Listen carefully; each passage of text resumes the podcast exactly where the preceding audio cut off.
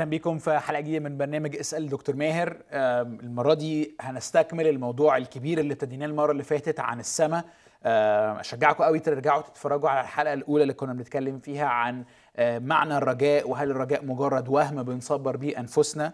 آه، والنهاردة أنا متحمس قوي يا دكتور إن إحنا يعني نبتدي بقى نتكلم بقى عن السماء نفسها. يعني أحب أعرف ما هو المفهوم الكتابي عنها؟ هل أنا فاهمه غلط؟ هل في تشوهات محتاجة تتصلح وأفكار يعني مغلوطة محتاجة يعني تتهد كده وتتبني من الأول؟ فقول لنا كده ماذا تخبئ في جعبتك اليوم يعني؟ إيه إيه مفهومك أنت عن السماء؟ لا أنت عارف يعني لا. لا. أو بلاش يعني انقل المفهوم الشائع المعروف بيننا كمسيحيين عن السماء. آه أوكي. يعني آه، خليني أقول إنه ممكن أقول ثلاث نقط. النقطة الأولى السماء مش هي الجحيم فكأنها أنا بعرفها بعكسها مش مش بيها هي أوكي؟ الحاجة التانية آه، السماء مكان أكيد فيه راحة آه، وأكيد هنتقابل فيه مع ربنا آه، بس مش عارف إزاي ومش فاهم إزاي آه، والسماء تسبيح. كتير. وطويل. بس يعني عندي أمل إنه يبقى حلو يعني مفيش نشاز مفيش آه، آه. قادة التسبيح أكيد هناك يعني متكلفين يعني.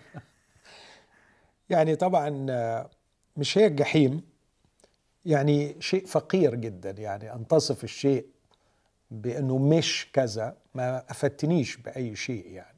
ما ادتنيش أي بعد إيجابي عن الموضوع. آه، مكان راحة آه، مفهوم موجود عند المكسيكان من زمان موجود عند اليونانيين الجزر السعيدة هناك في الشرق هناك في الغرب حتى عند المصريين القدماء أو في المفهوم ال- العربي الشائع اعددت لعبادي الصالحين آه، ما لم تره عين ما لم تسمع به أذن ما لم يخطر على قلب بشر.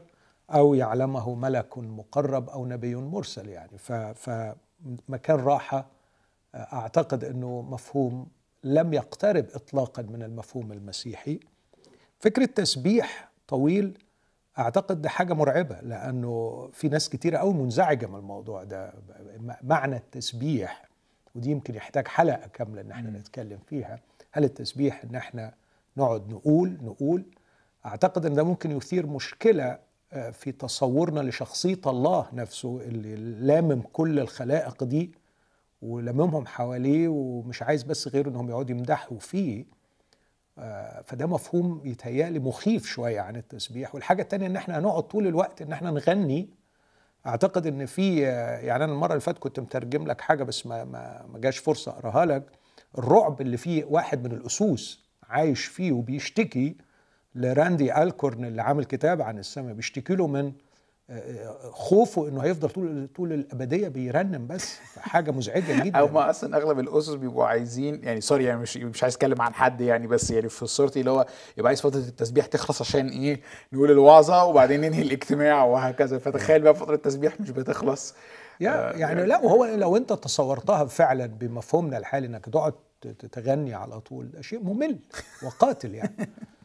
فالمفاهيم دي كلها يعني شيء مؤلم إن هي دي المفاهيم اللي راسخة في أذهاننا كمسيحيين وهي آه، أبعد ما يكون عن الحقيقة أبعد عن ما يكون عن عمق وغزارة وقوة الإعلانات اللي الروح القدس أعلنها عن السماء.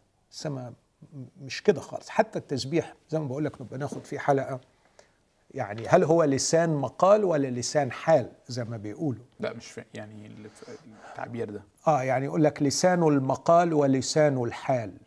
هل التعبير بالحال اللي بتكون فيه هو ده ما يمجد الله ولا إنك تقول كلام يمجد الله؟ اختزال تمجيد الله إلى إنك تقول كلام آه، أم أنك تفعل أشياء وتعيش واقع معين يجلب المدح من كل الخلائق لله. فلسانه حال يعني الحال يتكلم. أوكي. زي ما بيقول أنتم رسالة المسيح مثلا مقروءة ومعروفة من جميع الناس.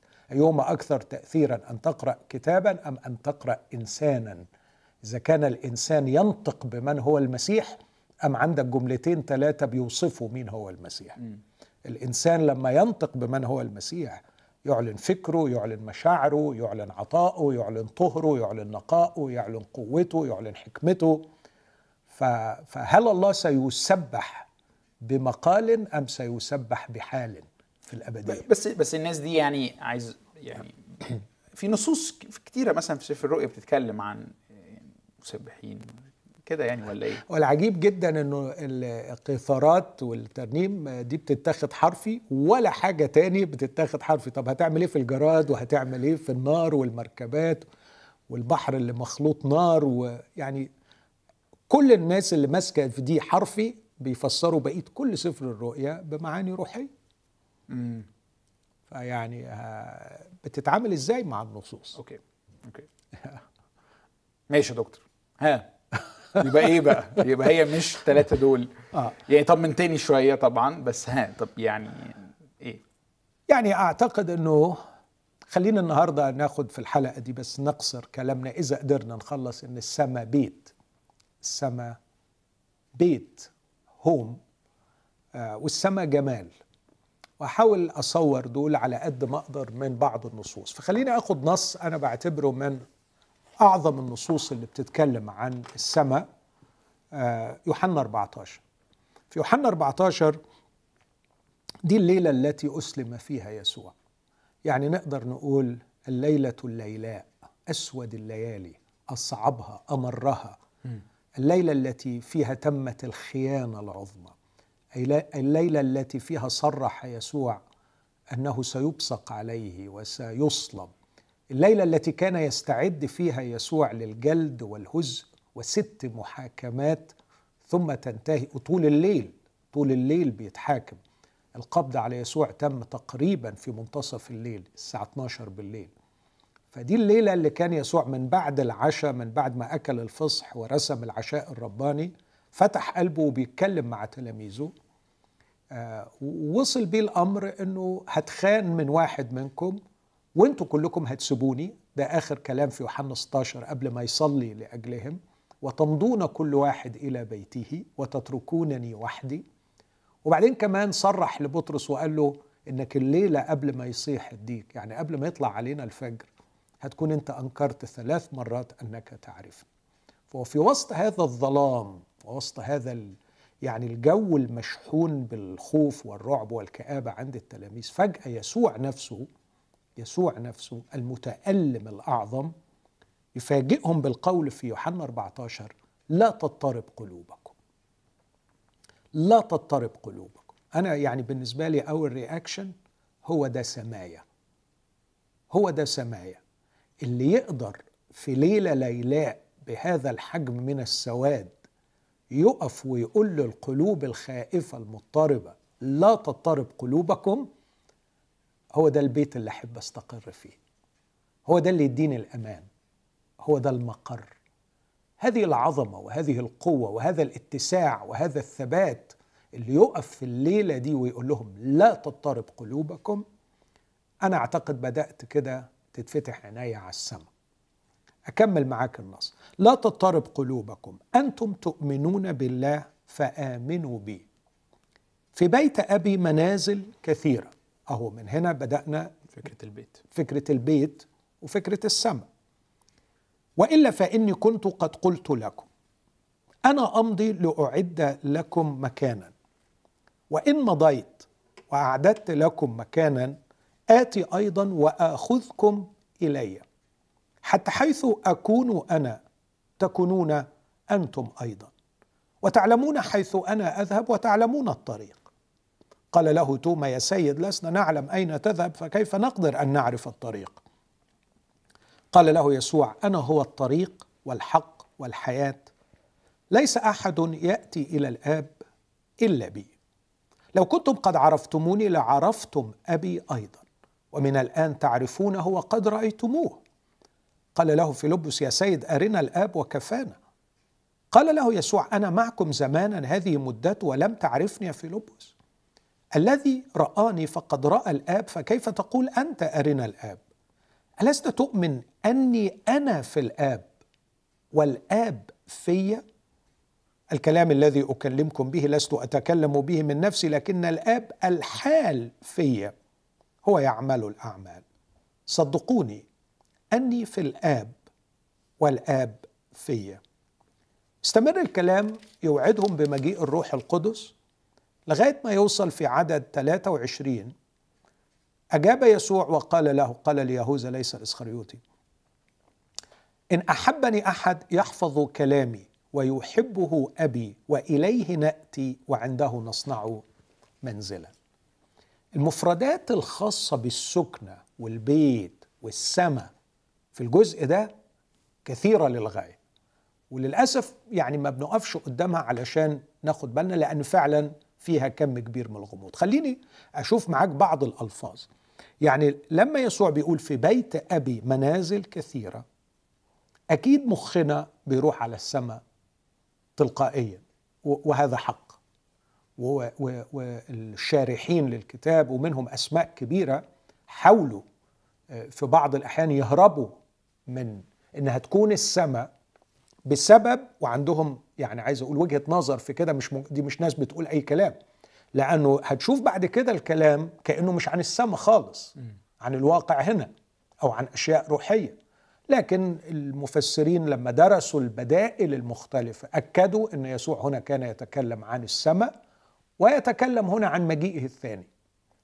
مش بيتكلم عن حالة روحية بس حاليا أكيد بيتكلم عن حالة روحية بس مش بس حالة روحية هنا ومش بيتكلم عن موت المؤمن. يعني مش بيتكلم عن لحظة رقاد المؤمن. أوكي إيه دي تفسيرات يعني تفسيرات يعني؟ موجودة أوكي. آه آه يعني مثلا إنه ممكن إنه آتي أيضا وأخذكم إلي بتكلم عن إن يسوع لما يجي ياخذ المؤمن اللي رقد لكن بيتكلم بلغة الجمع وبيقول للكل آتي وأخذكم إلي في بيت أبي منازل كثيره فاعدد معاك بعض الكلمات اللي توري لك فكرة السكنة والبيت وبعدين نشوف إزاي انطباقها أو إزاي علاقتها بالسم. في بيت أبي منازل كثيرة. أنا أمضي لأعد لكم مكانا. إن مضيت وأعددت لكم مكانا. بص العبارة دي. آتي أيضا وأخذكم أخذكم إلي أخذكم من هذا العالم إلي. مكان برضو. حيث أكون أنا تكونون أنتم أيضا. بعدين يقول تعلمون الطريق. شوف خد بالك لما تسأل عن إحنا مش عارفين أنت رايح فين فإزاي نعرف الطريق. ما تكلمش يسوع عن الطريق إلى السماء. لو الآب. وده اللي خلى الناس دي آه، تقول هو مش بيتكلم عن السماء هنا. أنا مقتنع إنه بيتكلم عن السماء بس بوري لك وجهة نظر الناس دي لأنه لما اتسأل بيقول له يا سيد لسنا نعلم أين تذهب فكيف نقدر أن نعرف الطريق؟ فمفهوم يهوذا إنه رايح لمكان المكان اللي هو السماء. فلما رد عليه يسوع قال له ليس أحد يأتي إلى الآب إلا بي. فكأن المكان النهائي هو الآب. والأغرب منها قبليها بشوية بيقول متى أعددت المكان آتي أيضا مش اخذكم إلى السماء لكن أخذكم إلي. فهو سيأتي ويأخذنا إليه. والطريق هو طريق إلى الآب. وفي نفس الوقت إحنا مقتنعين إنه بيتكلم عن السماء. فإزاي؟ هل سيأخذنا إلى السماء أم سيأخذنا إليه أم سيأخذنا إلى الآب؟ الموضوع يتعقد أكتر شوية لما يهوز لما فيلبس سأله قال له أرنا الآب وكفانا؟ فالرب يسوع يقول له الكلمتين المشهورين ألست تؤمن أني أنا في الآب والآب فيا؟ أنا أسكن في الآب والآب يسكن فيا. فأنا مكان سكنايا في الآب ومكان سكن الآب فيا. وفوق هو بيقول أخذكم إلي ويأتي إلى الآب. وبعدين يقول لنا إن هو ساكن في الآب والآب ساكن فيه. وبعدين يقول كلمة تاني يقول الكلام الذي أكلمكم به لست أتكلم به من نفسي لكن الآب الحال فيا عجيبة جدا أنه كلمة الحال فيا هي نفسها كلمة منزل كلمة مسكن. هي نفس الكلمة. يعني لما يقول آه منزلا أو منازل منازل جاية موناي منزل مونين. الحال مينون يعني كلها نفس ال- الجذر نفس الكلمة. كلمة في بيت أبي منازل كثيرة. كلمة إليه نأتي وعنده نصنع منزلا. وكلمة الآب الحال فيا هما نفس الكلمة. فالآب الحال فيا. وبعدين يختم الحوار الجبار ده بالكلام لما بيقول له طب يا سيد هو يهوذا بيقول له إيه إيه اللي حصل حتى يهوذا ليس الاسخريوط حتى أنك مزمع أن تظهر ذاتك لنا وليس للعالم. أنا فاهم أنك لما هتيجي تاني هتظهر نفسك للعالم كله العالم كله سيراك. وواضح إنه يهوذا فهم إن المسج الرئيسية اللي يسوع واخدهم بيتكلم عن مجيء الثاني واخذهم إلى السماء. فبيقول له طب في الحالة دي إحنا فاهمين إنك تظهر ذاتك للعالم.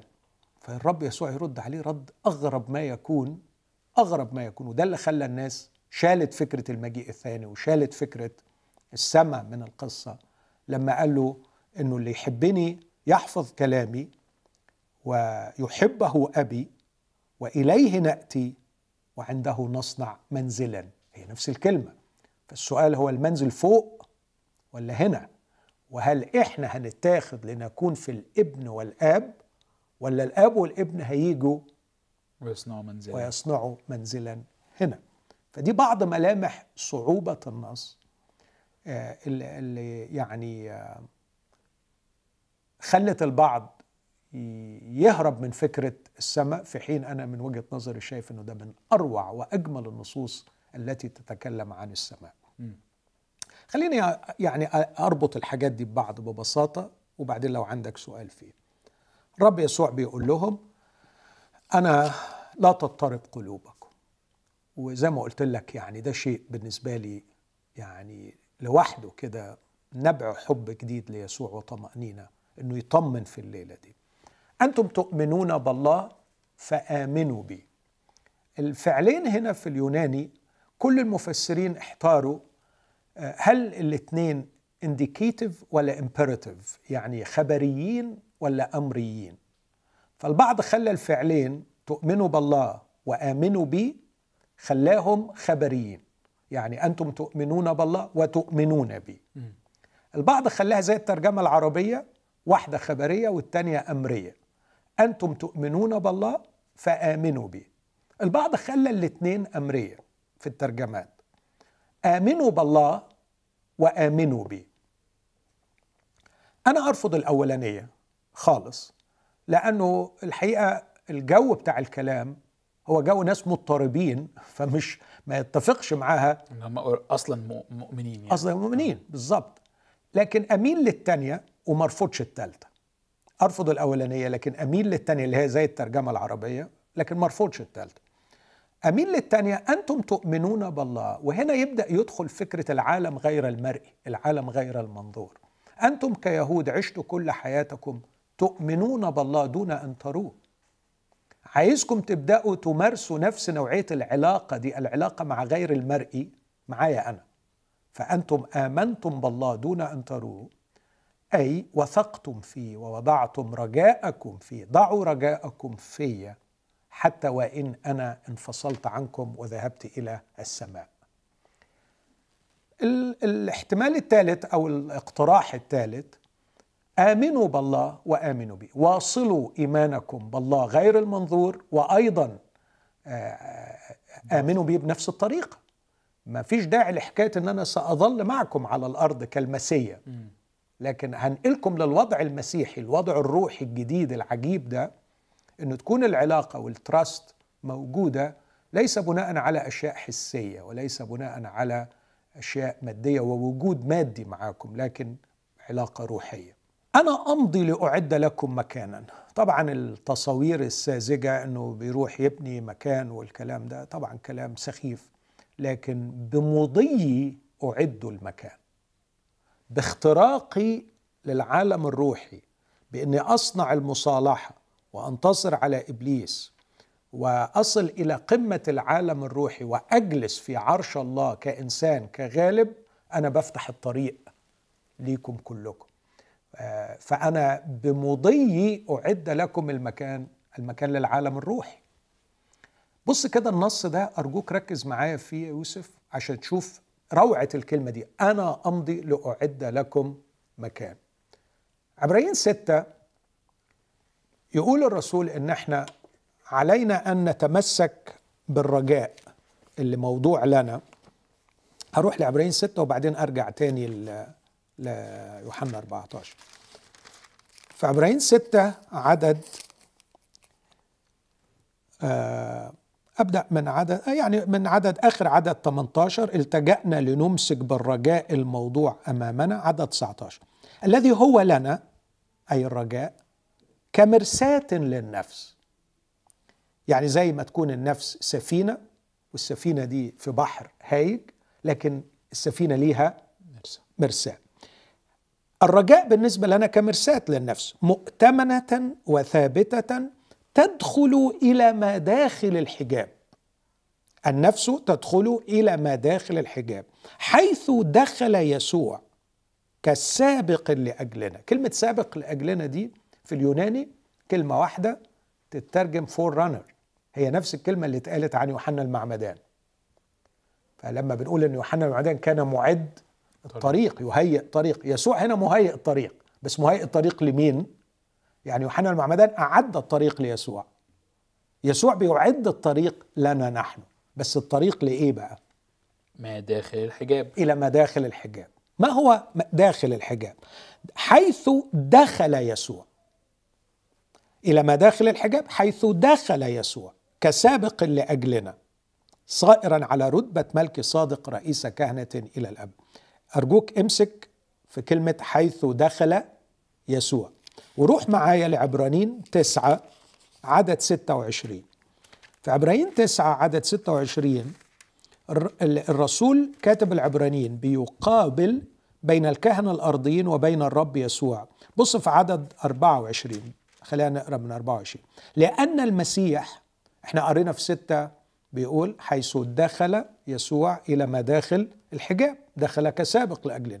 بص في ستة في 9 24 لأن المسيح لم يدخل إلى أقداس مصنوعة بيد أشباه الحقيقية بل إلى السماء, السماء عينها ليظهر الآن أمام وجه الله لأجلنا. يبقى أين دخل يسوع؟ السماء. إلى السماء. وإحنا بيقول إن النفس ثابتة ومؤتمنة تدخل إلى مداخل الحجاب حيث دخل يسوع. أين دخل يسوع؟ عبرانيين تسعة بيقول لك دخل إلى السماء. كمل بقى عبرانيين عشرة عدد 19 فإذ لنا أيها الإخوة ثقة بالدخول إلى الأقداس بدم يسوع. طريقا أنا أمضي لأعد لكم مكانا. طريقا حديثا حيا بالحجاب. طريقا كرسه لنا حديثا حيا بالحجاب أي جسده. هذا الطريق لم يكن مفتوحا من قبل لم يكن مصرحا لبشر أن يدخل إلى هذا العالم بجسده.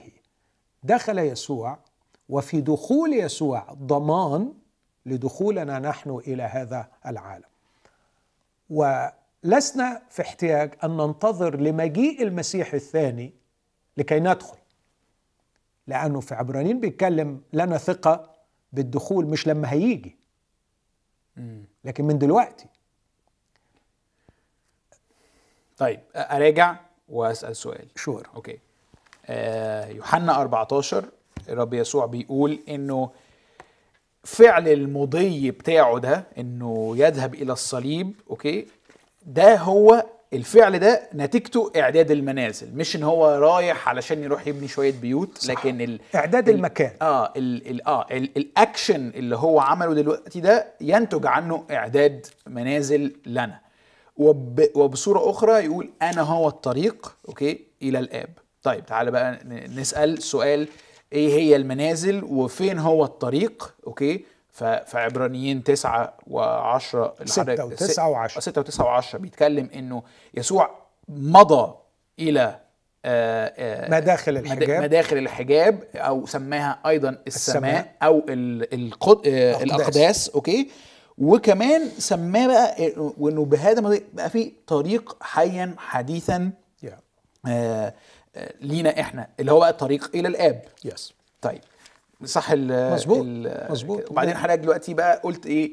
إنه الكلام ده مش محتاج إن ننتظر إنه المسيح يأتي ثانية علشان نستمتع بيه لكنه موجود.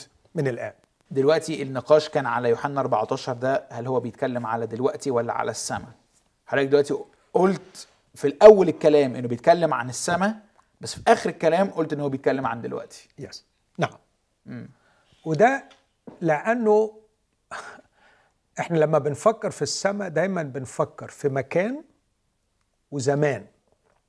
المكان ليس هنا والزمان ليس الآن. ميك سنس ولا لأ؟ في المفهوم المسيحي does not make sense. في المفهوم المسيحي السماء تدخل من الآن ولست في احتياج أن تنتظر للمستقبل. يعني تدخلها هنا والآن. مجيء المسيح هيعمل فرق كبير أكيد بالقيامة وتغيير الأجساد. فتصبح في نفس الحالة الروحية لأن السماء حالة مش مجرد في مكان أكيد أكيد في مكان عشان ما حدش يعني أكيد في مكان لكنها ليست مجرد مكان. ال ال ال الناس الم... يعني sorry يعني أنت يعني إيه الخطورة بان إحنا نقول ان هي مكان يعني وبعدين حضرتك تقول لي إيه okay هي مكان بس ليست مجرد مكان. أيوه يعني ما هو ما هو ما هو أي مكان ليس مجرد مكان. يعني لا لا إزاي؟ يعني بي منزلي أنا اللي, اللي بروحه بعد لما بنخلص هنا هو مكان لكن بالنسبة لي ليس مجرد مكان. آه اشرح لي دي بقى كويس. حلو إنك قلت التشبيه ده. اشرح لي دي أكتر. يعني إيه بيتك؟ ما هوش مجرد مكان. يعني أنا ساكن في مكان 219 في. الحته الفلانية آه، يعني آه, آه، okay. okay. ماشي. آه ده بالنسبة لأي حد مكان. لكن بالنسبة لي هو مكان آه بس هو بيت هو في أنا آه يعني يعني عايز أقول إيه؟ أقول لك معنى أكبر بكتير قوي من ما هو مجرد موقع جغرافي يعني. أقول لك اللي, اللي أنت عايز تقوله. آه. أرثر بينك ده واحد من الشارحين الكبار لإنجيل يوحنا قايل عن ال- البيت بيقول التعبير ده. كاتب باراجراف رائع جدا فبيقول هو المكان الذي فيه تحب لما تكونه أنت. بتتحب؟ بالظبط كده قايل. We are loved for our own sakes. مش علشان بعمل حاجة ولا أملك حاجة ولا عندي مواهب. أنا بتحب لكوني أنا. هو المكان الذي فيه دائما مرحب بي. هو المكان الذي فيه سواء كنت بيقول retire from strife إذا اللي فيه ب ب سواء كنت برتاح من الصراع مع هذا العالم الخارجي أو بستمتع بالراحة والسلام المكان الذي فيه أجتمع مع أحبائي وهكذا ستكون السماء. يعني اللي عايز أقوله أنه اختزال فكرة البيت لموقع أو فرنتشر معين يعني مهيأ بوسائل الراحة أو أنه بيبص على فيو ما حصلش أو يعني وصف الجمال ووصف البيت على أنه شيء مادي أعتقد هو ده اللي مخلينا آه، تجاهلنا معنى السماء. السماء حالة علاقاتية روحية تستعلن في مكان. أوكي. لكنها ليست مجرد مكان. أنهي الأهم في الاثنين؟ الحالة. والحالة دي لسنا في احتياج أن ننتظر لمجيء المسيح الثاني لكي ندخلها طب اذا لماذا ننتظر؟ ننتظر أو لأن لما ننتظر يعني؟ ننتظر للمكان والبيئة المناسبة لاستعلان هذه الحالة بشكل مطلق وكمان لكي ما آه، نستطيع أن نعبر عن ما نكونه ونستطيع أن نستمتع بحبيبنا الذي نسكن فيه دون أن نراه بعيوننا لكن ساعتها هنشوفه وجها لوجه. طب معلش اشرح لي أكتر. يعني حاسس إنه يعني لسه الفكرة مش مش واضحة بالنسبة لي أوكي. يعني عايز أقول إنه يوحنا 14 طبقا للكلام ده حتى ال- الحتة اللي هو ختم بيها اللي ما وقفناش قدامها إنه نفس التعبير آه، في بيت أبي منازل كثيرة يسوع بيختم بعديها وبيقول اللي بيحبني يحفظ وصاياي أنا أحبه ابي يحب إليه نأتي وعنده نصنع منزل. منزلا. فده بيتكلم عن الأرض. فواضح جدا إن المسيح مدخل الاثنين في بعض. إحنا عايزين نفصلهم عن بعض. إحنا عايزين نقول إنه إحنا دلوقتي عايشين في الدنيا بعيدة عن السماء ودينا بنعاني فيها ويسوع بيعزينا وبيشجعنا وإن شاء الله هيجي وياخدنا ويدخلنا السماء اللي بيقول يسوع مش بيقول كده. المسيح بيقول يا جماعة أنا بمضي إلى الصليب. عملت تغيير جذري لحال أرواحكم. فأرواحكم التي عاشت طول الوقت مغتربة هائمة تائهة ضائعة ضالة هذه الأرواح الآن تعود إلى بيتها. وبيتها هو أنا وأبي وبيت أبي. تستقر هذه الأرواح في البيت البيت الحقيقي. على أنه هذه ليست النهاية. سآتي في المستقبل وهذه الأرواح التي استقرت في بيتها ستستمتع بهذه السكنة ليست كأرواح فقط لكن كأرواح وأجساد. وستكون في وضع روحي ومادي وليست مجرد حالة روحية يستمتعون بها الآن حالة الشفاء من الاغتراب وحالة العودة إلى البيت وحالة الدخول إلى الأقداس. المكان الذي تقف فيه الصرافيم يستطيع المؤمن الآن أن يدخل إليه وأن يسجد فيه وأن يسكن في الله في داخله. فده مش مش مش محتاج إنك تستنى لمجيء المسيح علشان تدخل إلى السماء طبقا لعبرانيين ستة وتسعة وعشرة لكن من الآن تدخل إلى السماء كحالة وتستطيع أن تسكن وتستقر كروح هامت وضلت واغتربت وتجد شفائك في في في قلب الله نفسه.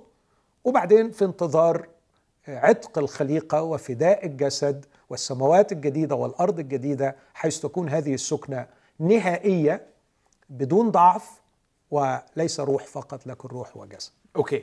آه عندي يعني يمكن ثلاث أربع أسئلة بفكر فيهم دلوقتي. ال ال السؤال الأول حضرتك بتتكلم إنه دلوقتي يعني إيه فايدة التمييز ده؟ أو إيه فايدة الإيضاح ده؟ يعني كيف يفيدني هذا الإيضاح دلوقتي؟ يعني حضرتك بتقول إنه السماء مش بس قدام لكن السماء كمان دلوقتي. السماء مش مجرد مكان لكن السماء أيضا حالة نبدأ فيها الآن. السماء دلوقتي بنستمتع بيها روحيا قدام هنستمتع بيها روحيا وجسديا. صح؟ ده تلخيص كويس لل... طيب. سوت يعني لو قلت لي سوت بعد ده كله تزعلني لأنه يعني عايز أقول الفارق الشاسع بين أشخاص يعشقوا الله ويجدوا سكنهم ومقرهم وراحتهم فيه وبين أشخاص يريدون استغلال الله. عنده بيت كويس فوق جميل حلو أدينا مستنينه لما آه، يدهولنا يعني. الحاجة الثانية هو عدم الاستمتاع بالمكوث في حضرة الله هنا. إذا كان من حقي إذا وعيت لهذه الحقيقة أنه من حقي أدخل السماء الآن طبقا للنصوص اللي أنا قريتها أنه المسيح لم يدخل إلى أقداس مصنوعة بيد أشباه الحقيقة بل إلى السماء عينها. وقبليها يقول إحنا بندخل حيث دخل يسوع كسابق لأجلنا. وبعدين يشجعنا ويقول أيها الإخوة لنا ثقة بالدخول إلى الأقداس آه، المكان اللي فيه يسوع. ففين الأوقات اللي بيقضيها المؤمن وهو فعلا بيقول أنا في حضرة الله الآن. تم استبدالها بحضور اجتماع في حين إنك تستطيع أن تقيم أكبر على قد ما تقدر في داخل حضرة الله. مش بتفكر في السماء مش بتفكر في حضرة الله لكن تدخل أنطولوجيا تدخل بكيانك الروحي الذي وجد مقره وشفاؤه في السماء. تقدر تمارس الخبرة الروحية دي حاليا. أن تقيم في مسكنك تقيم في بيتك. وتستطيع أن تتحرك في هذا العالم وأنت مقيم في هذا المسكن. وعشان كده شبهها بسفينة آه عايشة في العالم تتعرض للعواصف لكن المرساة بتاعتها داخل الحجاب. فروحي مستقرة في حبيبي وفي هذا السكن والحصن المنيع اللي بيقول لي لا تضطرب قلوبكم رغم كل العواصف المحيطة بي. فلا تعمل فرق غير عادي إذا بدأت أفهم أن البيت ليس مجرد مكان. البيت حالة وليس مكان. okay. طيب سؤالي التاني ليه علاقة ب ب ب بمفهوم البيت. حضرتك بتتكلم كتير عن الموضوع ده وكتير بسمع حضرتك في خدمات أو وعظات مختلفة. بتتكلم إنه المسيح لم يأتي فقط ل يعني يغفر خطايانا بل ليحضرنا من اغترابنا إلى البيت آه، ويشفينا من الاغتراب وبتكلم إنه في فلاسفة كتيرة بيتكلموا عن موضوع الاغتراب بصراحة ما اكذبش عليك أنا حاسس أنا مش فاهم. طيب. يعني حلو إيه إيه. موضوع الاغتراب ده؟ وليه هو مشكلة كبيرة؟ أوكي. وأقول كده بقى لحد كمان البيت بتاعه مش مكان مريح. يعني يعني يفكر في اللي هو يعني بالعكس. يعني أنا كل ما آه، أبعد عن البيت يبقى أفضل. فأنت دلوقتي بتقول لي بقى يسوع عايز يرجعك. فاهم؟ إيه؟ الموضوع ده مش أنا مش فاهمه. البيت والاغتراب ويعني إيه ربنا هو البيت أو الآب هو البيت و... وأنا صح. مغترب ومين غربني و... وليه دي حاجة وحشة كده يعني طب بس أطمن الأول أنت فعلا مش فاهم ولا عايز تعبر عن حال الناس اللي مش فاهمة بس عشان أطمن لا أنا فاهم بس يعني لا، بعد طيب. عشان فايدة عمي يعني. طيب، عارف إن. قادة طيب. الاجتماع لما يسألوا السؤال عشان الشباب. أوكي أنا بس قلقت عليك لا شوية لا تقلقش. طيب آه خلينا أدي لك تشبيه يمكن يوصل الصورة تشبيه كنت كتبته زمان في قصة قصيرة يعني بقول إنه آه، حاول تتخيل إن في راجل عصامي آه، طلع من ظروف سيئة جدا آه، لكن غريب الراجل ده مشي رحلة شفاء ونجح وبقي من أكبر رجال الاعمال أصحاب الأسماء المشهورة وبنى قصر رائع جدا على بحيرة جميلة ومنظر بديع جدا. فراجل نجح وطلع وشق طريقه ووصل. حب يتجوز فقال أنا أجيب واحدة يعني آه، من ظروف تعبانة علشان ممكن تكون بتقدر النعمة يعني وبتقدر الوضع ده وما تتعالاش أو ما تتكبرش. فجاب واحدة كده فعلا واتجوزها لكن للأسف شديد التجربة بتاعته أثبتت إنه الظروف السيئة لا تمنع شخص إنه ينجح نجاح عظيم والظروف الجيدة لا تنجح في أن تجعل شخصا سيئا شخصا جيدا. فالبنت دي لما اتجوزها دي القصة اللي أنا يعني كاتبها البنت دي لما اتجوزها للأسف الشديد تغيرت شخصيتها وأصبحت مغرورة متكبرة قاسية نرجسية للغاية مشغولة بنفسها آه، يعني فسدت بسبب الخير. وبتخيل المشهد النهائي إن هو بيجي من شغله بالليل مرهق للغاية بعد صراع طويل في العمل. إليها قاعدة قدام التي في وماسكة التليفون في إيدها فتلفزيون والآيفون وعينها تروح بين الاثنين وهو دخل آه نادت كبير الخدم بيحط له العشاء آه وهي قاعدة مشغولة وبعدين لما بيلفت نظرها آه، كانت بت بترد رد قاسي إن عندها يعني حاجة مهمة جدا بتعملها وهي في الواقع كانت بتتشات مع واحدة صاحبتها بينموا على واحدة ثالثه يعني. فبرسم الصورة دي وبعدين برسم صورة عامل تراحيل. عارف يعني إيه عامل تراحيل؟ العامل اللي بيشيل على كتفه طوب وحجارة وبيشتغل طول اليوم وساكن في غرفة ضيقة جدا فوق سطوح أحد المنازل العشوائية في منطقة شعبية للغاية. بس بيروح بيته بيلاقي مراته منتظراه وال- والحب بيتفجر من عينيها والامتنان بيتفجر من عينيها. وهي مستنياه راجع وأول ما بيدخل هي اللي بتقلعه الجاكيت المبهدل بتاعه وبتبدأ تمسح له الجراح من من آثار الشيل والتعب ومجهزة له مية سخنة علشان ياخد حمام وبعدين بتعمل له طبق فول وبتقعد تاكل معاه وطول الوقت هي محتضناه وينام في نهاية الليل هانئا في حضنها. لما برسم الصورتين دول ده بيت الراجل ده وده بيت الراجل ده. بأي يعني قياس بأي نظرة تحليلية أيهما في بيت أيهما سعيد أيهما يعيش معنى الحياة ده ولا ده؟ التاني. التاني. فإذا عايز أقول إنه البيت حالة حب حالة حب وليس قصر ليس مكان. البيت حالة حب فعلا. ال طبعا ال تبقى حاجة لذيذة لو قصر وفي حب يعني. آه أوكي. هو ده اللي هيحصل في السماء آه المستقبلية. مستقبليا آه. بس لابد من تعميق وتجذير ونشر حالة الحب. لأنه لو ما حصلتش حالة الحب القصر ما ينتجش حب. زي ما حصل مع البنت دي. بالعكس بقى هتبقى السماء لا تطاق. لو فيها النوعيات دي اللي ما عرفتش إن البيت حب وليس مكان. يعني أنا أول واحد آه، يعني أستغني عن مروح السماء لو السماء هتلم ناس ما يعرفوش إن السماء حب. اللي رايحينها لأنها مكان. ستصبح السماء مكانا لا يطاق. إذا امتلأ بأشخاص ذهبوا إلى السماء لأن السماء مكان مريح. السماء هي حالة استعلان وظهور الحب حالة الحب. الناس اللي سكنت فيه وارتاحت فيه هم دول اللي هيبقوا في السماء. خليني بقى أقول لك إيه أهمية الكلام ده بالنسبة لينا دلوقتي لما أنت أشرت إلى مسألة الفلاسفة والاغتراب. الاغتراب قضية أنا أعتقد إنك بتواجهها كل يوم وأنت بتخدم بين الشباب ومهم إنك تبقى واخد بالك من قضية الاغتراب.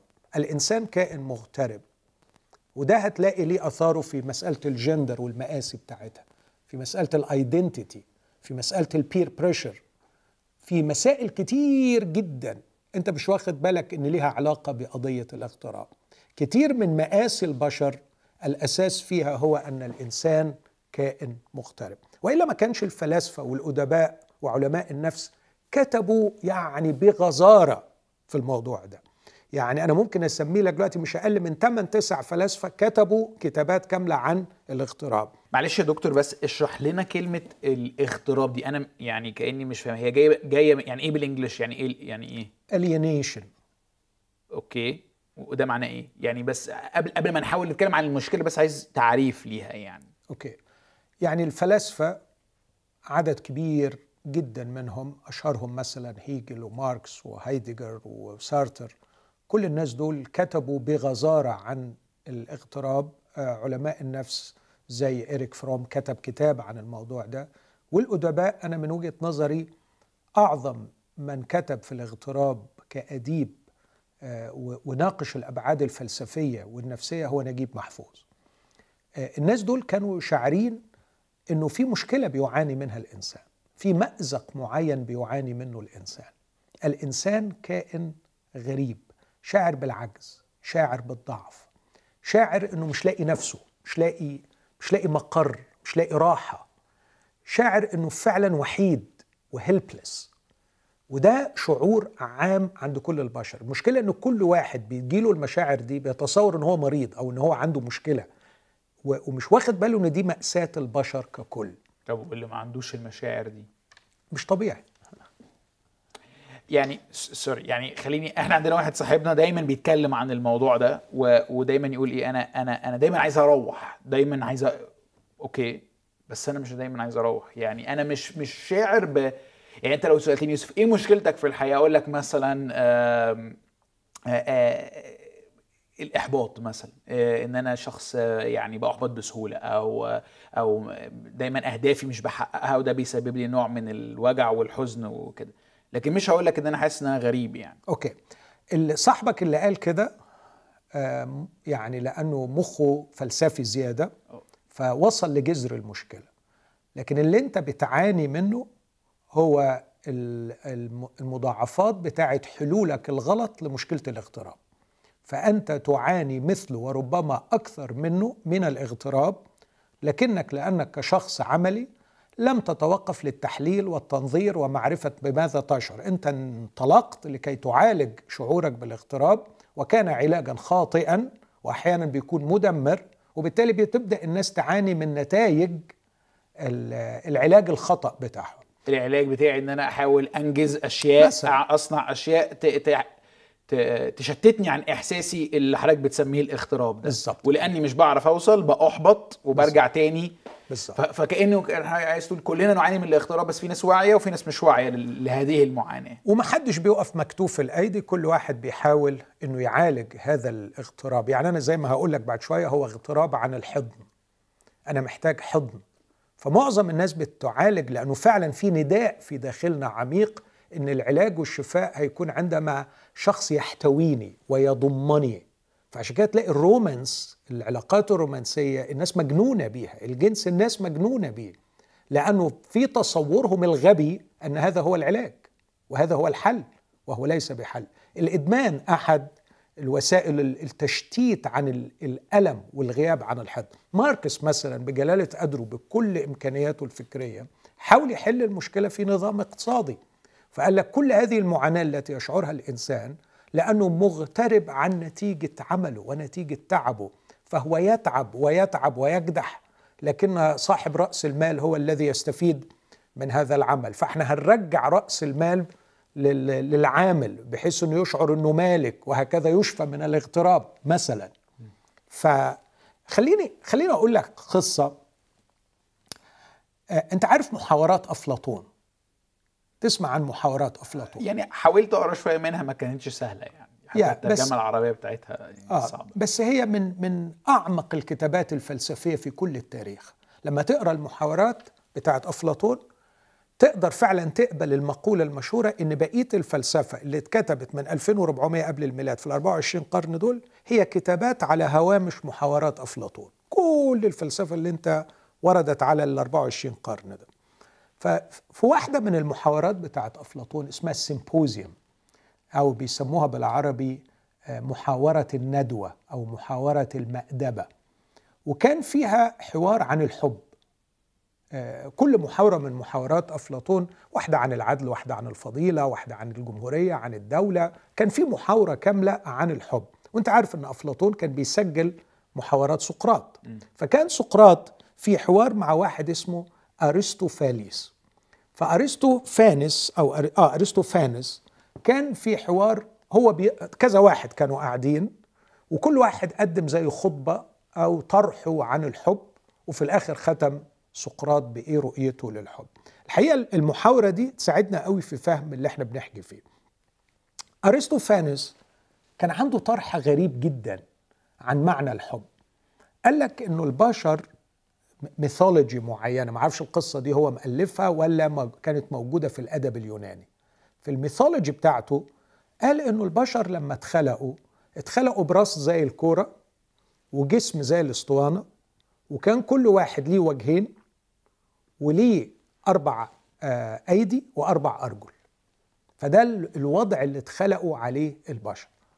وهذه الحالة إنه يبقى ليه وجهين بيبص لقدام وبيشوف من ورا ويقدر يستدير دورة كاملة ويقدر يتحرك بالأربع رجول وبالأربع أيدي فينجز أكثر ويتحرك أسرع آه، ملأتهم بالغرور وملأتهم بالقوة. فصنعوا ضجيجا كبيرا وأزعجوا الآلهة وللدرجة إن هم عملوا ثورة على الآلهة. فزيوس راح عاقبهم. عاقبهم بإيه؟ قسمهم نصين. قسم الواحد نصين. فشطر الواحد نصين. اسمع اللي بيقول أرسطوفانيس ومنذ ذلك الوقت لم يزل كل واحد يبحث عن نصفه الآخر. فكرة ال soulmate بالظبط okay. ال soulmate فكل واحد في الدنيا موجوع ومتألم اسمع أنا مرة آه، خدمت خدمة وعظة بعنوان فلان يكوّن نفسه. أيوة عارف وكنت فيها بسخر شوية وبهاجم فكرة يقول لك عايز أتجوز؟ ليه عايز تتجوز؟ عشان أستقر. بتسمع التعبير ده. أكون نفسي أستقر. كأنه أنا لن أكون هول ككل وأتكون تماما وأستقر تماما إلا عندما أتزوج. أجد السول ميت أجد القرين أجد الشخص اللي أنا مقطوع منه. الحقيقة الميثولوجي أنت ضحكت عليها لكن ما ينفعش نضحك على ال mythology. ال mythology بتصور الواقع البشري. المعاناة البشرية. ال mythology قصة مؤلفة تحكي معاناة حقيقية موجودة. إحنا مقطوعين فعلا بس مش مقطوعين من من نص بتاعي لكن مقطوعين من الله. وهنا تبرز روعة وجبروت وعظمة القصة المسيحية. القصة المسيحية بتقول إن إحنا ما اتخلقناش علشان نكون في حالة انفصال عن الله. آه، إحنا اتخلقنا لكي نكون في حب الله في حضن الله مستمتعين بشركة عميقة معه. جنة عدن لما تقرأ عنها بالتدقيق تعرف إنها كانت بيت الله. يقول عن قايين خرج من لدن الرب بيت الله. و- ولما تقرأ التعبير اللي استعمله كاتب سفر التكوين إنه سمع صوت الرب الإله متمشيا عند هبوب ريح النهار مش تعني إنه كان عابر زائر. لكن تعني إنه كان مقيم وده كان وضعه الدائم إنه هو يتمشى. فكانت هناك سكنة. وأقدر أقول ما كانتش السكنة بس في جنة عدن كانت السكنة في الله شخصيا. فكان آدم مستمتعا بالسكنة في الله. علشان كده أنا بقول إنه اللي ارسطوفانس حاول يصوره ليه أصل؟ القصة المسيحية بتجاوب عنه بشكل أفضل في الميثولوجي اليونانية ما عرفتش تصور لكن بترصد معاناة الإنسان إنه محتاج حضن محتاج حد محتاج نصه التاني يلاقيه. أنا بقول إنه محتاج حضن أبي. يسوع في قصته الشهيرة بقى الابن الضال لما الولد قرب مش دخل البيت مش وجد راحته في البيت اولا لكن وجد راحته فين؟ في الحضن. في الحضن. فالمفقود ليس بيت المفقود ليس مكان المفقود ليس حتى إنسان. المفقود هو حضن الآب. وعلشان كده بقول إن نجيب محفوظ أبرع ليه؟ الحقيقة أبدع وبرع لأنه في ولاد حارتنا كل الرواية بتدور حوالين البيت البيت الكبير نسميه البيت اللي بنشوفه بس أسواره عالية والجد مختفي فيه ومش قادرين نوصل في رواية الطريق ما خلاهوش الجد خلاه صابر سيد سيد الرحيم اللي بيدور على أبوه اللي فاقد أبيه. واللي فقد أباه ده وعمال يدور عليه انتهى بيه الأمر بالإعدام لأنه ما عرفش يلاقي الآب. فنجيب محفوظ كان بيقول واضح إن المعاناة الشديدة هي رفض عالم اللذة المادية اللي هو صابر ابن بسيمة عمران اللي كانت بتشتغل في الدعارة وماتت بسيمة فرفض عالم المتعة وعالم اللذة وابتدى يشعر باحتياجه الروحي يحتاج إلى حضن أب. فقعد كل حياته بيدور على حضن أبوه بس للأسف ما لقيش أبوه ومات وما لقيش أبوه. لكن أعتقد إن نجيب محفوظ وصل في زعبلاوي لنقطة أكبر في قصته الصغيرة اللي اسمها زعبلاوي. اللي بديها وبيقول سأجعل بحثي في هذه الحياة عن زعبلاوي. لابد أن أجد زعبلاوي. وزعبلاوي بالنسبة له هو الطبيب الذي إذا رآه سيشفيه من الداء الذي لا دواء له. ما هو الداء اللي نجيب محفوظ بيتكلم عنه هنا؟ الاغتراب. اللي مش عارف لي مش عارف لي مكان أرتاح فيه مش لاقي لي حد أحبه ويحبني وأرتاح فيه. بعدين لما راح لواحد من أصدقاء زعبلاوي وقال له أنت ممكن تدلني لزعبلاوي؟ قال له آه ممكن. خليك جنبي وأنا ه... يعني هحاول أعرفك بيه. وبعدين بيقول له لما زعبلاوي يشفيني آه هديله كام؟ فقال له أنت غبي. تديله كام زعبلاوي؟ ما بياخدش فلوس. زعبلاوي كل اللي هيطلبه منك إنك تحبه وتسيبه يحبك وتستمتع بمحبته. فهذه الكتابات الأدبية الراقية وهذه الأطروحات الفلسفية اللي رصدت معاناة الإنسان بتقول أن الإنسان كائن مغترب كائن متعب ويبحث عن حضن يستقر فيه. يسوع المسيح جه بقى لو رجعنا تاني ليوحنا 14 آه مش بيقول إنه الراحة والسكنة في مكان. أنا في الآب والآب فيا. دي الآباء الأوليين خصوصا الآباء الشرقيين زي مثلا غريغوريوس النيزانزي وزي أثناسيوس وزي يوحنا الدمشقي.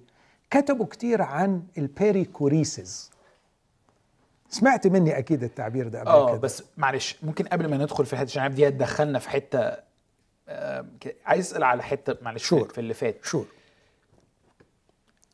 لما حضرتك بتقولي إنه مشكلة الإنسان إنه يبحث عن حضن الآب ولأنه لا يجده يحاول أن يملأ مكانه بأشياء أخرى مثل الإنجاز مثل المال مثل الامتلاك مثل الحب الرومانسي و صح مظبوط. ممكن حتة كده جوايا كده أسميها إيه؟ حتة كده تشاؤمية عملية تقول يعني ال ال هذا هذه النظرة للإنسان sentimental زيادة كلمة sentimental دي مش عارفة عاطفية زيادة. عاطفية يعني هو يعني هو الحضن يعني هو عايز أقول إيه عايزين ناكل عيش يعني فكرة إنه أنا محتاج حضن ومحتاج يعني it's too emotional sentimental عاطفية شعورية روما مش عايز مش عايز أسميها رومانسية بس عايز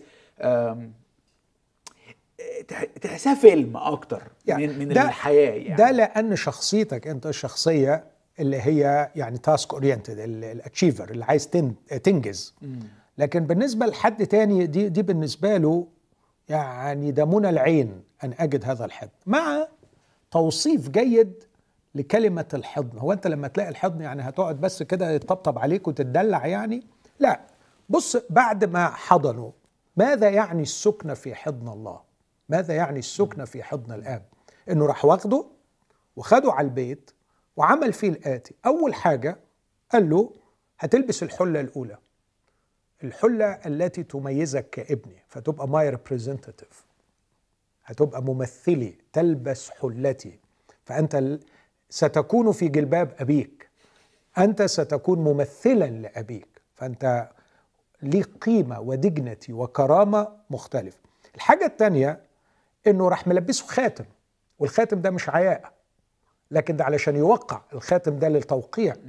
فالخاتم لتوقيع الأوراق يعني أنت هتقوم بالعمل أنت وراك شغل بس هتكون في شغل أبيك لأنك تلبس خاتم أبيك. فحله أبيك وخاتم أبيك في هذا البيت وحذاء في الرجلين آه، لكي تتميز كابن عن العبيد. العبيد كانوا يبقوا حافين جوه البيت لكن الابن يلبس الحذاء. ثم الشركة العميقة والطرب والفرح. ف ففكرة. إنك تبقى في الحضن هو استعادة إنسانيتك المفقودة. تعود إنسانا بكل معنى كلمة إنسان ممثل لأبيك اللي هو النص الأصلي والمرسوم بتاع خلق الإنسان. نعمل الإنسان على صورتنا كشبهنا فيتسلطون. فلا سلطة ولا إنجاز ولا دعوة حقيقية في الحياة ولا تكون وازدهار لإنسانيتك بعيدا عن هذا الحضن. فالحضن ده مش للطبطبة والدلع. الحضن ده علشان تاخد الجرعة الكافية من الحياة اللي تمكنك إنك تكون إنسان. وبدونها الإنسانية مهدرة. نعيش حيوانات عاقلة منطقية. نعيش حيوانات اجتماعية. لكن لا نتطور إلى الإنسانية كما قصدها الله. الإنسانية كما قصدها الله أهو واقف قدامنا في في, في الليلة الليلاء في أسود الليالي وهو رايح للصليب وبيقول لا تضطرب قلوبكم أنتم تؤمنون بالله فآمنوا بي ليه حضرتك منبهر بال... بال... بالجملة دي؟ يعني أي أب يعني عارف إنه رايح على مصيبة ومعاه ابنه هيقول له ما تخافش. واللي يبدو إنك ما شفتش مصايب يعني. وربنا يبعدها عنك. لكن لو بتشوف الواقع الحقيقي وكيف ينهار الإنسان تحت ثقل ظروف الحياة مش هتقول التعليق ده. لا الظروف بتكسر أقوى بطل لكن لما يكون واحد عارف إنه بعد ساعات سيعلق على صليب ويبث الأمان بهذا الشكل الجبار ويتصرف هذه التصرفات ويعلن هذه الإعلانات آه، يعني بصراحة هذا هو الحصن. هذا هو عارف لأنك قلت أنت يا رب ملجئي وجعلت العلي مسكنك. يعني هنا مسكن آمن أن تسكن في هذا الشخص. Okay. اللي عايز أقوله إن المسيح هنا كمان إدى بعد للبيت روحي آه، يمكن ما نلاقيهوش في مكان تاني في العهد الجديد اللي هو ال perichoresis اللي كنت عايز أشرحها لك وأنت آه، سألت قبليها. آه، ال perichoresis التعبير ده جاي من كلمة يعني chora باليوناني أو chorein.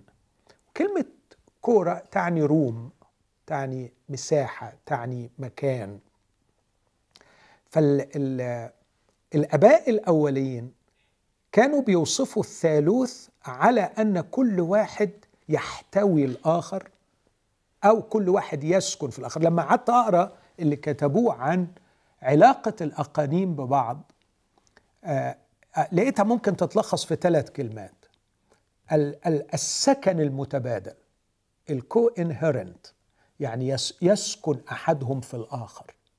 يعني بنتكلم عن الثالوث دلوقتي. الثالوث. Okay. السكن المتبادل لكن كمان الاتساق الكامل. ففي اتساق كامل في المشاعر وفي الفكر وفي الأعمال فكل شيء يعمله وهذا يعمله ذاك أيضا. لا أحد يستقل مفيش لحن نشاز. والحاجة الثالثة كو يعني بيشتغلوا مع بعض. فالأقانيم الثلاثة في الجوهر الإلهي الواحد القديس أثناسيوس كان يعبر عنها مش بأسماء بأفعال لأنهم في حركة دائمة في فعل دائم لكن يسكن أحدهم في الآخر وينسجم أحدهم مع الآخر ويعمل أحدهم مع الآخر في حركة دائمة. عشان كده البعض سماها حتى الرقصة الإلهية أو ال divine dance إنه إنه حركتهم الأزلية الدائبة الدائمة وتداخلهم أحدهم في الآخر ففيها سكنة. فهم يسكنون في أحدهم الآخر. يوحنا 14 بيفاجئنا بأكبر مفاجأة إنه الإنسان المسيحي مدعو لهذه الدائرة. مدعو للانضمام إلى دائرة السكن الأزلي حيث الآب يسكن في الابن والابن يسكن في الآب والروح يسكن في الاثنين والاثنين يسكنوا في الروح. أو زي ما عبر عنها القديس أغسطينوس قال كل واحد في كل واحد وكل واحد في الكل والكل في كل واحد والكل في الكل والكل واحد. ده ده ده الثالوث. وإحنا مدعوين لهذا الوضع. ولما تقرأ اللي هيحصل في المستقبل في كورنثوس الأولى 15 في الحالة النهائية في السماوات الجديدة والأرض الجديدة يكون الله الكل في الكل. و... وإحنا كبشر هيبقى معاه هيبقى عندنا نفس هذه السكنة. فنحن لسنا كبشر نسكن في مكان لكن نسكن في الله ونلتحم ونتحد وننسجم بعضنا مع بعض بحيث إنها تكون كأنه في رقصة كونية تامة لكل الخلائق السماوية مع بعض بنفس اللحن بتاع الثالوث. فده اللي في أعماق أعماقنا إحنا بنحن إليه وبنشتاق إليه ودي اللي هتبقى السمة بتاعتنا.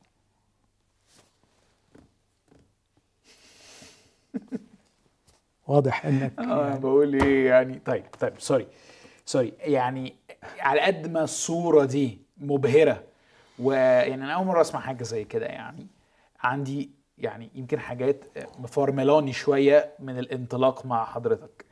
يعني ما تضحكش عليا يعني بس هو يعني إيه حد يسكن في حد؟ أنا مش مش فاهم التعبير ده.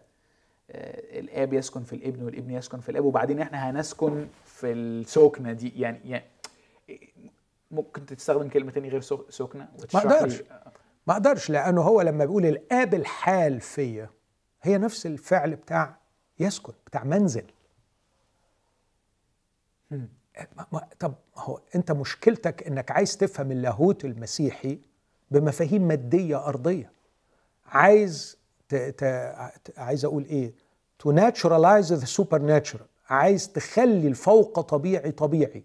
وبعدين نشتكي من قلة المعلنات عن السماء. هو هو بيتكلم وبيعلن بس أنت عايز تفهم المعلنات بطريقة مادية. يعني إيه واحد يسكن في واحد؟ إحنا مش بنتكلم عن 3 كيلو هتسكن في 4 كيلو. مش بنتكلم عن حاجة متر مكعب هيسكن في في نص متر مكعب. إحنا بنتكلم عن عن الروح. فالمسيح بيقول إن الآب يسكن فيا. والرسول بيقول في إفسس 3 إنه لما تتأيدوا بالقوة بروحه في الإنسان الباطن بيستعمل نفس التعبير يحل المسيح بالإيمان في قلوبكم.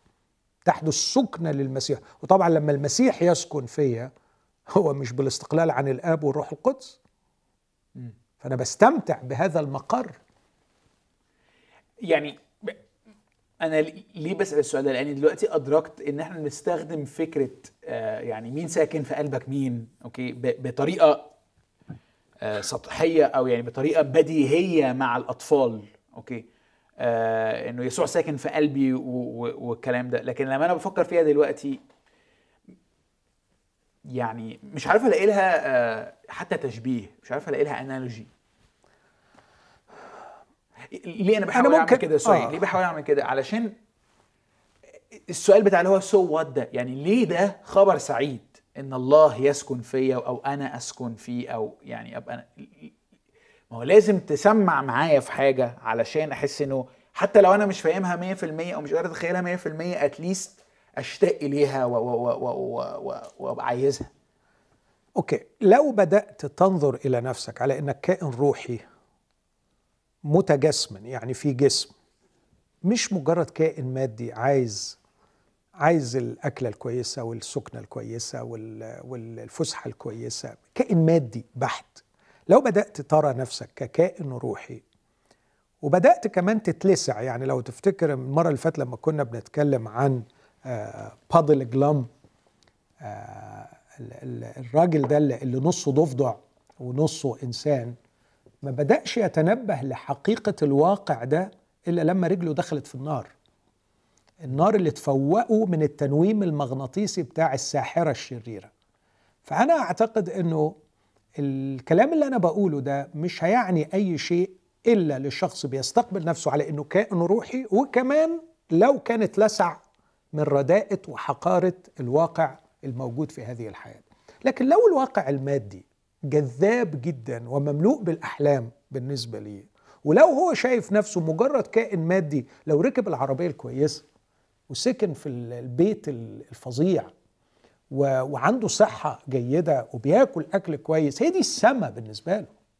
هي دي السما وده اللي خلى حضرتك بتقوله ده ملوش بالعكس. ملوش ثمن عنده. ملوش آه. آه. بس الكلام ده كان ليه ثمن عند ماركس وليه ثمن عند نجيب محفوظ وليه ثمن عند الناس المحترمة دي وعند سارتر وعند كامو. الناس دي كانت بتفكر بعمق ورغم إن معظمهم على فكرة كانت بتبقى متوفرة ليه؟ يعني الحياة المادية شايفينها.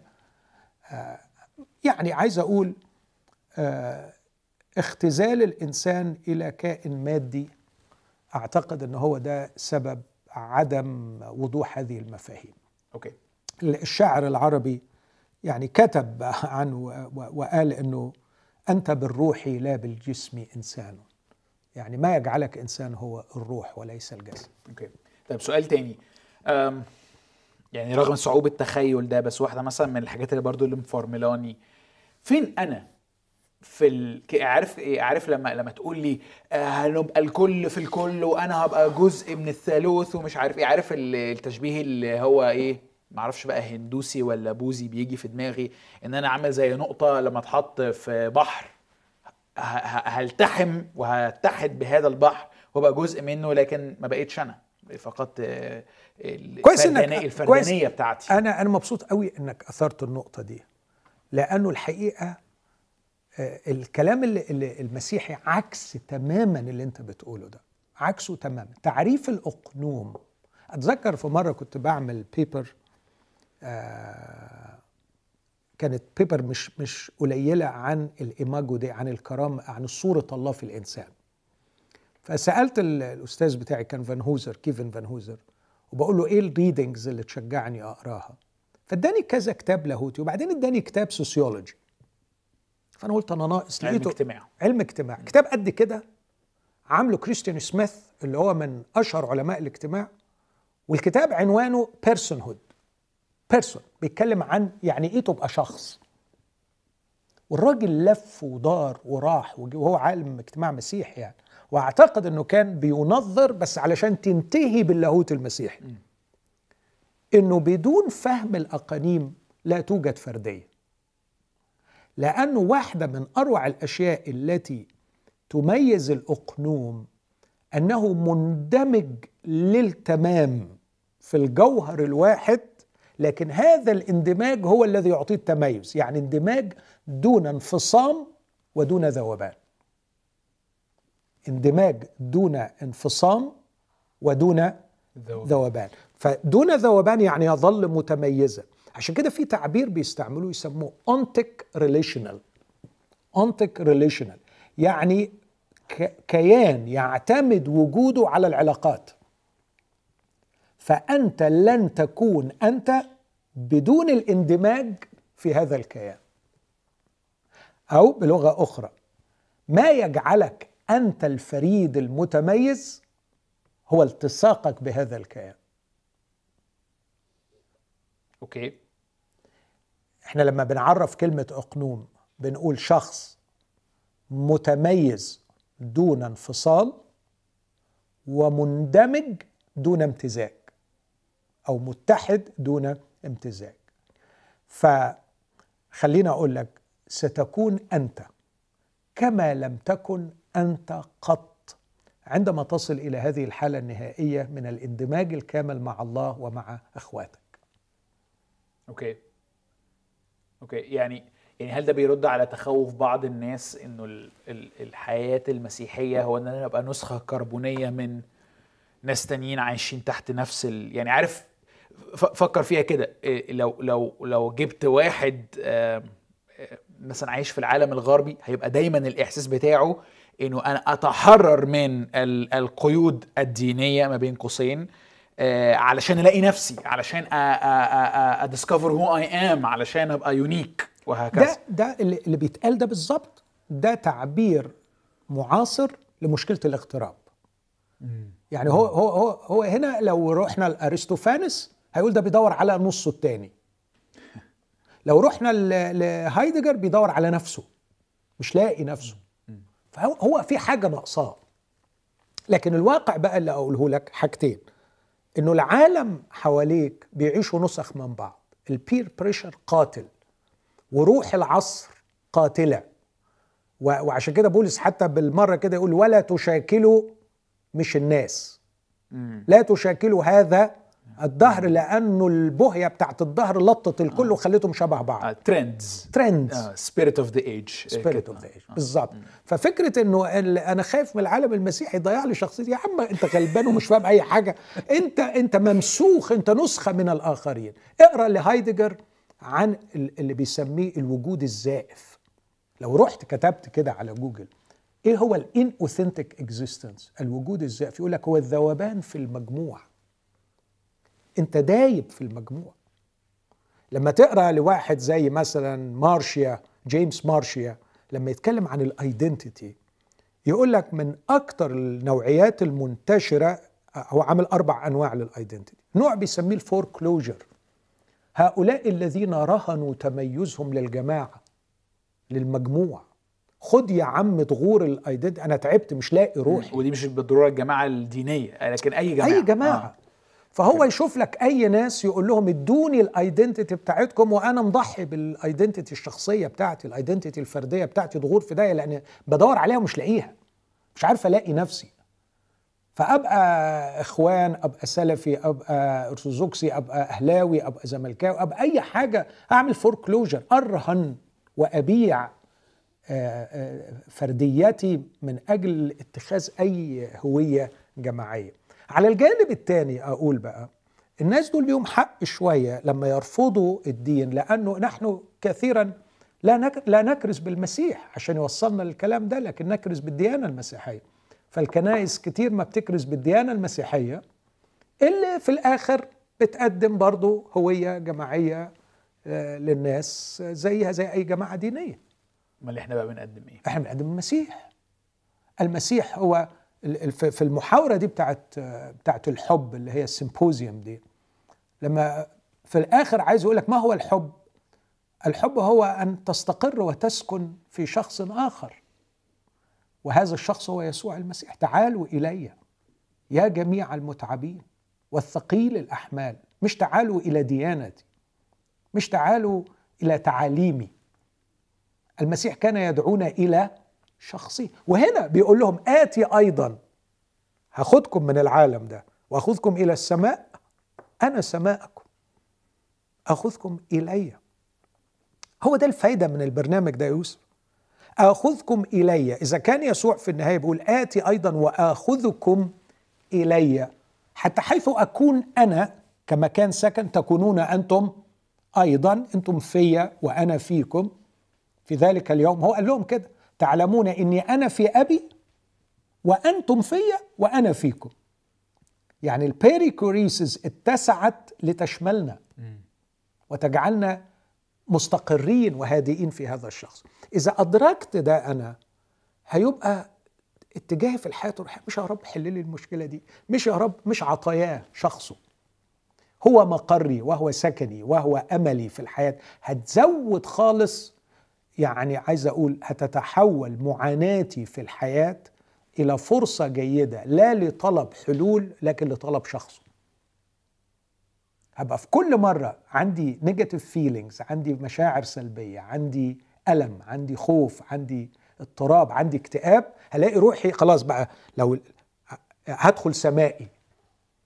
مش هستنى لما أروح السماء. ويا رب صبرني لغاية ما أروح السماء. لكن أدخل سمائي من الآن وسمائي هي شخص يسوع المسيح. أكمل لك المحاورة بتاعت أفلاطون دي بتاعت ال Symposium. أنا قلت لك ارسطوفانس قال إيه؟ قال حكاية ال- اتقسموا نصين. اللي اتقسموا نصين. رد عليه سقراط برد تاني.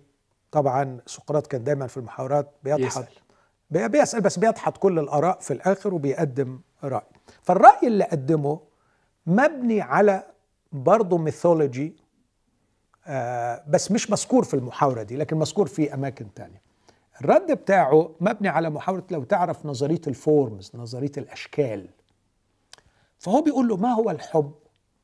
الحب هو مش إنك تبحث عن شخص آخر لكن إنك تبحث عن الجمال المطلق تبحث عن الخير المطلق. و و وترتبط بيه. وإيه الحجة بتاعته؟ بيقول لك إنه إحنا أحيانا بنقبل ببتر أعضاء من جسمنا إذا لم يكن بقائها خير لنا. يعني أنا لو عارف إن في عضو معين بقائه هيضرني أنا بعمل إيه؟ طبعا. طبعا. فأنت مش بتدور على شخص أنت بتدور على الجمال بتدور على الخير. يعني عايز يقول لو الشخص اللي أنت بتدور عليه طلع فيه عيب هت... تسيبه هتسيبه وتبعد عنه. فأنت مش بتدور على شخص أنت بتدور على الجمال. آه يعني بما إن هو بيقول إنه فكرة إنه الخير بتاعي آه، يعني هو هو هو القيمة العظمى اللي بدور عليها بدليل إن لو أعاقني أعاقتني إيدي إني أوصل له بقطعها. بالظبط. أوكي. فأنا ببحث عن الخير والجمال. و... وعشان كده الآلهة ما تحبش. الآلهة ما تعرفش تحب. لأنه ده عوز. أنت أنت أنت عندك شعور بالعوز للخير والجمال. لكن الآلهة لأن عندها الحاجات دي فما تحتاجهاش. فطبعا الإيمان المسيحي يهدم هذه الفكرة لأنه كيف يكون البشر قادرين على شيء نبيل كالحب والآلهة ما تقدرش عليه؟ بس تعرف الميثولوجي اللي هم بيعتمدوا عليها إنه البشر لما اتخلقوا كانوا بيتفرجوا على الجمال ويستمتعوا برؤيته. بس كانوا راكبين مركبات وكل مركبة بيجرها حصانين واحد أبيض وواحد أسود. بس الحصان الأسود قوي على الحصان الأبيض فراح وقعهم من مكان رؤية الجمال والخير المطلق لعالم مفهوش غير الماديات. وده يوري لك برضو الشوق العميق في داخلنا لرؤية الجمال. هم هو نوع آخر من السقوط. بس هم بيوصفوا السقوط بال mythology بتاعهم. لكن الحقيقة فعلا السماء هي الجمال المطلق والجمال المطلق والخير المطلق أيضا هو بالنسبة لنا في شخص وليس في مكان مادي. و واحيانا مرة برضو زمان كتبت زي حكاية صغيرة تصور الحكاية دي قلت حاول تتخيل إنك مريت في شارع ولقيت فيه قصر الأركيتكتشر بتاعه بديع أعظم مبنى شفته في حياتك. وبعد ما مشيت بشوية لقيت كوخ حقير للغاية جنبه. فاستغربت جدا وبتقولي إزاي القصر الفظيع ده جنبه؟ الكوخ ده. فأنا جيت ميلت عليك قلت لك على فكرة القصر ده بتاع أحد الأمراء بيجيب بنات صغيرة أطفال عمرهم سبع سنين وثمان سنين ويغتصبهم فيه. والكوخ ده في واحدة راهبة العيال اللي بتقدر تهرب هي بتاخدهم تطببهم وتعالجهم وت rehabilitate them علشان يرجعوا تاني يبقوا أصحاء أسوياء. وبعدين أسألك ما هي مشاعرك تجاه القصر وما هي مشاعرك تجاه الكوخ؟ العكس بالظبط يعني احتقار وتقدير. بالظبط. فرأيت جمال في هذا الكوخ غير موجود في هذا القصر. فواضح جدا إن رؤيتنا للجمال مرتبطة بالحالة الروحية وبالأشخاص وليس بالمادة. أوكي. فتذوقنا للجمال. ما الذي يجعل السماء هي محط الأمال واللي بتشدنا ك كمكان ال- الجمال المطلق إن فيها يسوع فيها الله فيها الجمال المتجسد اللي هرتبط بيه وأسكن فيه. وده ليه انعكاسه دلوقتي. إذا كان الجمال المطلق متاح ليا دلوقتي إني أتأمله وأرتبط بيه فأنا مش مستني لما أروح السماء. الخلاصة يوسف أن السماء في المفهوم المسيحي اخترقت الواقع بتاعنا النهارده. ال- الزمن مش بنفس المفاهيم بتاعتنا. هنمشي نمشي نمشي هوب ستوب نعمل أوف وبعدين نبدأ في واقع تاني. الخلود اخترق الوجود السماء اخترقت الحاضر بتاعنا الواقع المادي والأبدي اخترق الزمني وإحنا علينا كأشخاص مسيحيين إذا أردنا أن نعيش مسيحيين أن نعيش في السماء من الآن في انتظار الوضع النهائي لما تيجي السماوات الجديدة والأرض الجديدة والجالس على العرش يقول ها أنا أصنع كل شيء جديد ويبقى المادي ساعتها متسق مع ما هو روحي. وآخر حاجة أقولها لك إذا ما فهمناش الكلام ده وعشنا بيه وضعنا الأبدي هيكون محدد بناء على حجم إدراكنا للكلام ده دلوقتي وحجم عيشتنا فيه دلوقتي. فعلى قد ما أعيش في السماء دلوقتي على قد مساحتي فيها بعدين. يعني تخيل بقى يا دكتور يعني آخر تعليق حضرتك بتقوله ده ده بقى السؤال اللي عندي عمال يدور في دماغي طول الحلقة. إذا كانت السما كده مش حاسس إن إحنا هيبقى في ناس كتير هناك. يعني فاهم فاهم فاهم قصدي؟ لأنه ناس كتيرة عايزة حاجة تاني آه غير ده أو توقعها أقل من ده. بس يعني حاسس إنه مبدئيا الانطباع اللي عندي ده صح ولا غلط؟ نمرة واحد. ونمرة اتنين آه هل ده هل ده بغلطة الناس دي ولا ما تقدم لهمش حاجة؟ ولا إحنا حتى لو تقدم لهم هيفضلوا متمسكين بالقديم اللي عندهم؟ يعني فاهم الصراع اللي بتكلم فيه دلوقتي؟ يعني فهمه من على الوش لكن لو تبقى محدد أكتر في السؤال يبقى كويس. طيب يعني ما المفهوم بتاع السماء اللي حضرتك قدمته مفهوم عميق ومعقد وكتير مننا هنصارع في فهمه وتقبله. بسبب مشاكل كتيرة. المشكلة الأولى آه، انغماس في العالم المادي. زي ما أنا كنت بحاول أفكر وأحس إنه الكلام ده كلام شوية في الهوا. أو حد تاني لأ إنه هي فكرة المكان والراحة ال- الجسم ال- ال- الجسمية أو ال- أو الجسدية هو اللي مسيطر عليه وهكذا. آه، أو الحد التالت اللي هيبقى يعني ماشي ربنا وكل حاجة بس الموضوع مش سبيسيفيك زي ما حضرتك قلته عن عن الرب يسوع. ما ما ما مصير أو ما حال الثلاثه دول. اللي هم مش رافضين بس الفكرة اللي عندهم عشر اللي حضرتك عبرت عنه. أوكي. يعني تاني هقول في جمل قصيرة آه على قدر عيشتي في السماء الآن على قدر استمتاعي بها في المستقبل في الحالة الأبدية في السماوات الجديدة والأرض الجديدة. على قدر تطوري ككائن روحي على قدر جمال الجسم الروحاني الذي سآخذه وجمال الوظيفة السماوية التي سأؤديها. الأمر الثالث الموضوع ليس معقد كما يعني أنت بتصوره. الموضوع هو أن يسوع هو السماء وعلينا أن نستمتع بيسوع. والعالم المادي قبيح بعد السقوط وعلينا أن لا نترك أنفسنا لنكون كائنات مادية. وأرجو أنه ما يتخذش كلامي ده ويقول أنا ضد المادة. المادة هي صنعة الله وخليقة الله وجميلة للغاية ومبدعة فيها إبداع رهيب لكن المادة التي تكسو أرواحا جميلة. إذا إذا فصلت المادة عن الروح المادة تصبح قبيحة ورديئة. وجمال المادة يعتمد من ضمن الأمثلة اللي أنا حكيتها الكوخ والقصر والكلام ده كله يعتمد على جمال الروح. فجمال الروح هو الذي سيحدد جمال المادة والذي سيحدد أيضا حجم الوظيفة التي ستقوم بها ككائن روحي ومادي في الأبدية في السماوات الجديدة والأرض الجديدة.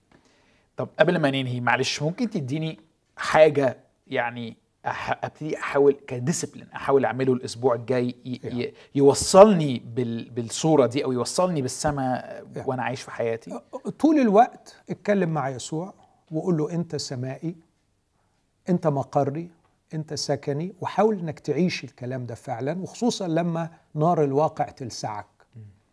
اهرب من الواقع مش بطرح حلول ما أقصدش اهرب من الواقع واجه الواقع مش بطرح حلول على المسيح يعملها لكن واجه الواقع بأنك تهرب إلى المسيح نفسه أو تلجأ إلى المسيح وتستقر فيه وتبدأ تغير قناعاتك إنه يكون المسيح فعلا هو الحبيب الذي أنت مقترب عنه وهو السكن آه، وهو السماء من الآن. فالمسيح هو السماء بتاعتي من الآن. قوي يا دكتور ماهر آه مش عارف لسه ما جاوبتنيش عن إيه طب والتسبيح هنعمل فيه إيه بس غالبا ده المرة الجاية أشكركم على متابعتكم لينا وميرسي لك يا دكتور ماهر.